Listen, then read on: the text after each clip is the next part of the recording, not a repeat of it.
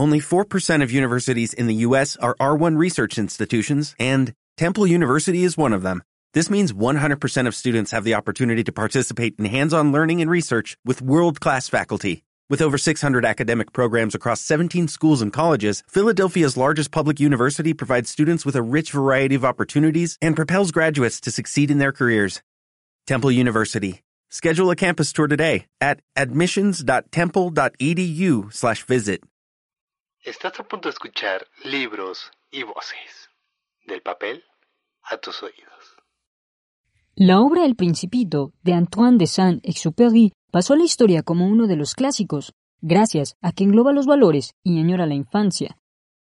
Sin embargo, algunos críticos han relacionado esta obra con la vida personal del escritor francés. Pareciera que entre sus páginas se plasman los problemas de su vida amorosa, y en la literatura encontró la forma de pedir perdón a su esposa.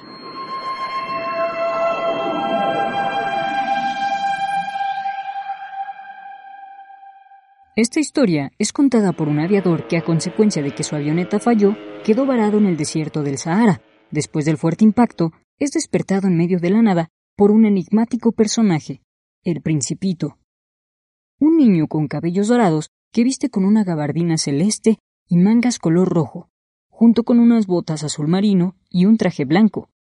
Este príncipe proviene del asteroide D612, y durante su estadía en la Tierra le cuenta al aviador sus preocupaciones y encuentros que tuvo a lo largo del viaje con diferentes personajes.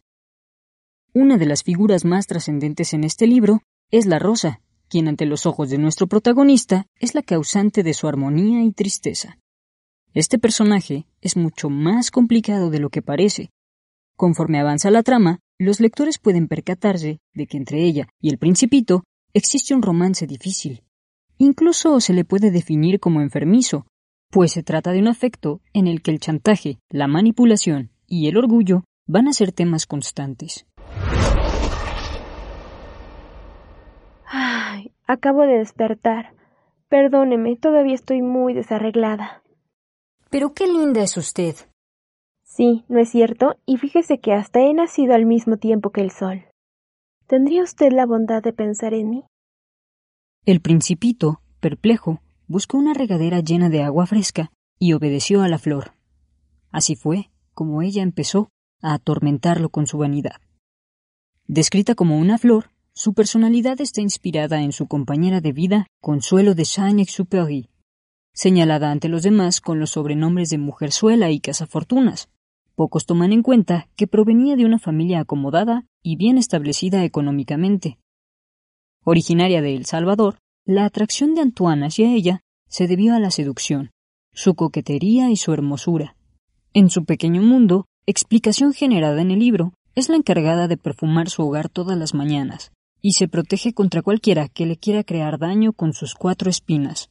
Pero tiene una debilidad, el aire, característica que alude al asma que padecía Consuelo. Sus peleas y problemas serán retratados en diálogos cortos y palabras hirientes. Incluso se podrá presenciar su despedida, mas no un cierre definitivo. No, no, yo no debía haberla escuchado, me confió el principito un día, mucho tiempo después. No hay que escuchar a las flores, jamás. Tan solo hay que mirarlas y sentir su perfume. Mi flor perfumaba todo mi planeta, pero yo ya no podía disfrutar de su aroma.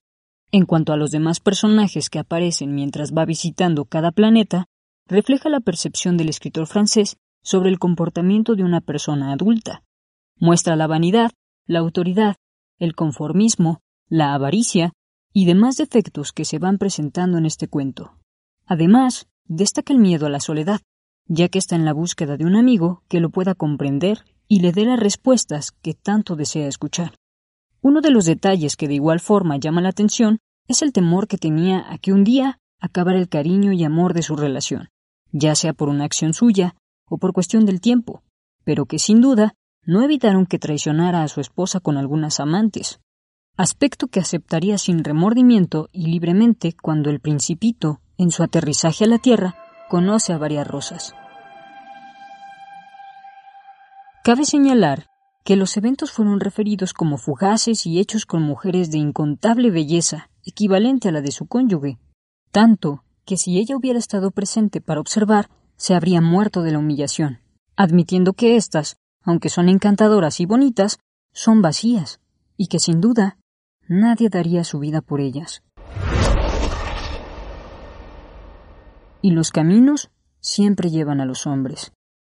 Buenos días. Era un jardín florido de rosas. Buenos días. ¿Quiénes son ustedes? El principito las miró. Todas aquellas flores se parecían a su flor. Nosotras somos las rosas. Ah, y se sintió muy desdichado. Su flor le había dicho que era la única de su especie en todo el universo. Y aquí, en un solo jardín, había cinco mil, todas iguales. La mayor parte del relato retrata su indagación al interrogante del por qué seguir con la unión de un afecto que posiblemente nunca existió. Una de las presencias con gran relevancia en el cuento que le ayudará es el zorro, que ante muchos puede ser la manifestación de la razón. Al igual que él, se siente solo porque no tiene afecto. Es ahí que durante su acercamiento entre los dos, le pide al principito que lo domestique, acto que conlleva a crear un vínculo y en el que habrá una necesidad entre los sujetos que lo lleven a cabo, pero por el contrario, si es mal ejecutado, puede llevar a la pérdida de la identidad. Y miró largamente al principito. Por favor, domestícame. Eso quisiera. Pero no tengo mucho tiempo. Tengo amigos que descubrir y muchas cosas que conocer.